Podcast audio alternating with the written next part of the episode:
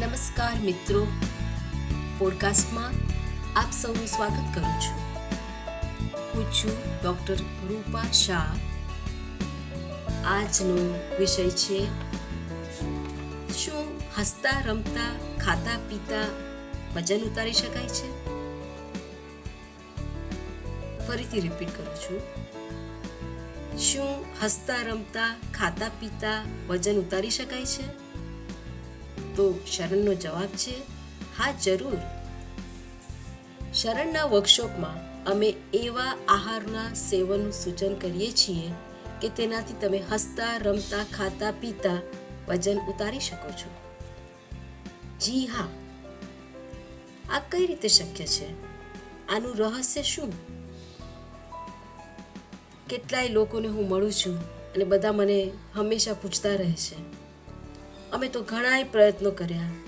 કંઈ કેટલાય ડાયટ કર્યા. એક બે મહિના વજન ઉતરે અને પાછું હતું એનું એ જ.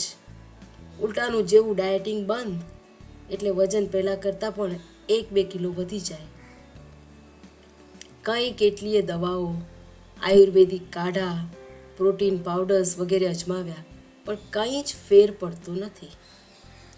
કેટલાય જિમ્નેશિયમમાં પૈસા ભર્યા, કસરતો કરી પણ એક કિલો કે એક ઇંચનો ફરક નથી પડતો. તમે આ જાતના ડાયલોગ વારંવાર સાંભળ્યા હશે અથવા તો તમારું પોતાનું જો વજન વધારે હશે, તો તમે પોતે આ અનુભવ્યું હશે. થાકી ગયા ડાયટિંગ કરીને અને થાકી ગયા ભૂખ્યા રહીને.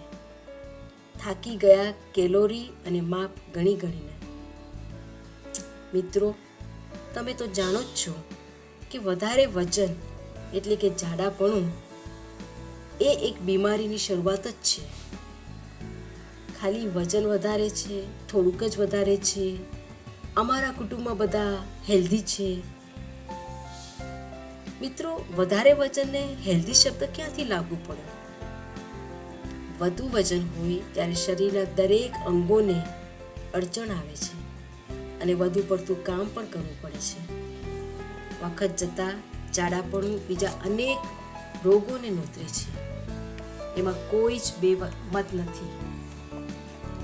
High blood pressure diabetes heart disease અને આર્થરાઇટિસ જેવા રોગોની શરૂઆત જાડાપણાથી જ થાય છે. થાઇરોઇડ હોર્મોનનું ઇમ્બેલેન્સ હોય તો પણ વજન પર અસર પડે છે. ડૉક્ટર પાસે જઈએ તો સૌથી પહેલાં વજન કરશે અને જો વધારે હશે તો કહેશે વજન ઉતારો. ઘૂંટણનો દુખાવો હશે તો કહેશે પહેલાં વજન ઓછું કરો. વધારે વજનવાળા શરીરથી ઝડપથી ચાલી શકાતું નથી. હાંફ ચડે છે, ઘરના કામ પણ ધીરે ધીરે થાય છે. બહાર ઓફિસમાં પણ કામ ધીરે ધીરે થાય છે. ખૂબ પરસેવો વળે છે અને ગરમી બિલકુલ સહન નથી થતી. ભૂખ્યા પણ નથી રહેવાતું. માથું ચડે છે, ગુસ્સો આવે છે. કપડાં લતાની પણ પંચાત. માપના કપડાં મળે નહીં. જે મળે તેનાથી ચલાવવાનું. રસ્તા પર ચાલતા લોકો જોયા કરે, કેટલા જાડા છો તમે. મિત્રો અને કુટુંબીજનો વાતે વાતે તમારા ખાવા પીવાની આદતો પર મશ્કરી કરે અને તમારા શરીરના આકાર ઉપર પણ મજાક કરે. કમેન્ટ પાસ કરે. ટ્રેન, કાર, પ્લેન કે રિક્ષામાં બેસો તો બાજુવાળા કમ્પ્લેન કરે. તમે વધારે જગ્યા રોકો છો. વધુ વજન હોય અને જો લગ્ન ન થયા હોય, તો હજુ વધુ પ્રોબ્લેમ જાડી છે છોકરી કે છોકરો જાડો છે એટલે ના pass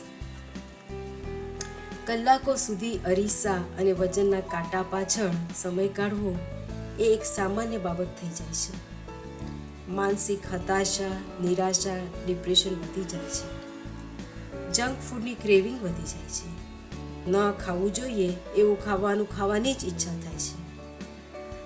Chocolate, cheese, pizza, burger, sandwich અને મિલ્કશેક આ ઉપરાંત ખાંડવાળી વસ્તુઓ ખાવાથી થોડીક વાર તો સારું લાગે છે, પણ પછી પસ્તાવો થાય છે. સેલ્ફ કંટ્રોલ ન રહેવાથી ડિપ્રેશન હજુ વધે છે. પોતાની જાત તરફ નફરત પણ થઈ શકે છે. વિલ પાવર કે આત્મબળ પણ ઓછું થઈ જાય છે. આવી પરિસ્થિતિમાં કઈ રીતે વજન ઘટાડી શકાય? કોઈ પણ ડાયટિંગ પ્રોગ્રામ ત્રીસ દિવસથી વધુ લાંબા ટકતા નથી. બે ચાર કિલો વજન ઘટે અને પછી હતા ત્યાંના ત્યાં. તો મિત્રો, વજન ઘટાડવાની જાદુઈ ચાવી છે લો ફેટ વિગન આહાર. જી હા ખૂબ જ ઓછી ચરબીવાળો વિગન આહાર. વિગન આહાર એટલે કે પ્લાન્ટ બેઝડ ફૂડ જેને ગુજરાતીમાં કહેવાય સંપૂર્ણ શાકાહાર, કે જેમાં પ્રાણીઓના કોઈ જ પ્રોડક્ટ ન હોય. એટલે કે પ્રાણીઓનું દૂધ પણ નહીં અને દૂધની કોઈ બનાવટ પણ નહીં. આ ખૂબ જ સહેલો અને અક્ષર ઇલાજ છે વજન ઘટાડવાનો. સૌથી પહેલાં પહેલું પગથિયું છે સંપૂર્ણ શાકાહારને અપનાવી લો. માંસ, માછલી, ચિકન, ઈંડા અને દૂધ. દૂધની બધી જ બનાવટવાળો ખોરાક સો ટકા બંધ કરી દો. આ સાંભળીને તમે કહેશો, માંસ, માછલી, ચિકન અને ઈંડા તો સમજ્યા. એ બંધ કરી શકાય, પણ દૂધનો શું વાંધો છે? મલાઈ કાઢી નાખેલું પાતળું દૂધ તો લેવાય ને? ના દૂધ સદંતર બંધ. સાથે પનીર, ચીઝ, ઘી, માખણ, મલાઈ, દહીં, છાશ, દૂધની મીઠાઈઓ, આઈસ્ક્રીમ, મિલ્કશેક્સ, આ બધું જ બંધ. અરે બાપરે, આ બધું જ જો બંધ, તો ખાવું શું? કંઈ બાકી નથી રહેતું? ના, બાકી રહે છે અને એ છે આ ચાર વિભાગો ખોરાકના. પહેલો વિભાગ ફળો, બધા જ લેવાના લગભગ ચાલીસેક જાતના ફળો મળે છે. બીજું શાકભાજી બધા જ લેવાના. એ પણ લગભગ ચાલીસેક જાતના મળે છે. કઠોળ અને દાળ બધી જ લઈ શકાય. એમાં પણ લગભગ પંદરેક જેટલી જાત છે.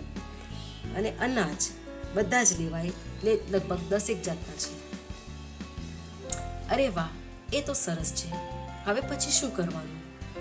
પગથિયું બીજું. તેલનું પ્રમાણ ખૂબ જ ઓછું અથવા તો નહીં જેવું જ કરી નાખવાનું. નો એડેડ ઓઇલ ખાસ કરીને રિફાઇન્ડ તેલ નથી વાપરવું જો ક્યારેક વાપરવું હોય તો નોન રિફાઇન્ડ એટલે કે જસ્ટ ફિલ્ટર્ડ અને કોલ્ડ પ્રેસ્ડ ઓઇલ થોડુંક વપરાય. તળેલું ખાવાનું સો ટકા બંધ કરવાનું. ફરસાણ, સમોસા, કચોરી, વડા વગેરે બંધ. પગથિયું ત્રીજું. સફેદ સાકર રિફાઇન્ડ સોલ્ટ એટલે કે મીઠું, મેંદો અને પોલિશ કરેલા સફેદ ચોખાનો ઉપયોગ બંધ કરો. અને એને બદલે કેમિકલ વગરનો સેન્દ્રિય ખાતરથી બનાવેલો ગોળ વાપરવો. આખું મીઠું કે સિંધાલું વાપરવું. હોલ વ્હીટ ફ્લાવર એટલે કે જેમાંથી થૂલું ન કાઢ્યું હોય એવા ઘઉંનો લોટ અને બ્રાઉન રાઈસ અથવા તો લાલ ચોખા જે પોલિશ ન કર્યા હોય તે વાપરવા. પગથિયું ચોથું. જેટલું શક્ય હોય એટલું ઓર્ગેનિક એટલે કે કેમિકલ ફર્ટિલાઇઝર વગરનું મળે તે વાપરવું. પગથિયું પાંચમું. શાકભાજી અને અમુક ફળોની છાલ ન કાઢવી, એમને એમ જ ખાવા. બને ત્યાં સુધી શાકભાજીને વધારે પડતા રાંધવા નહીં એનાથી બધા જ જરૂરી પોષક તત્વોનો નાશ થાય છે. કાચા સલાડ વગેરેનો ભરપૂર ઉપયોગ કરો. પગથિયું છઠ્ઠું, કેટલું ખાવું? જેટલી ભૂખ લાગી હોય એટલું ખાવું. કેટલી વાર ખાવું? જેટલી વાર દિવસમાં ખાવું હોય એટલી વાર ખાવું. તમારા શરીરને સાંભળવાનું રાખવું એ જ તમને કહેશે કે તમને કેટલી ભૂખ છે, કેટલી તરસ છે કેટલું ખાવું કે કેટલું પીવું, એ જ પ્રમાણે કરો, જે પ્રમાણે તમારું શરીર તમને કહે. પગથિયું સાતમું. કોઈ એક પ્રકારની કસરત જરૂર કરો.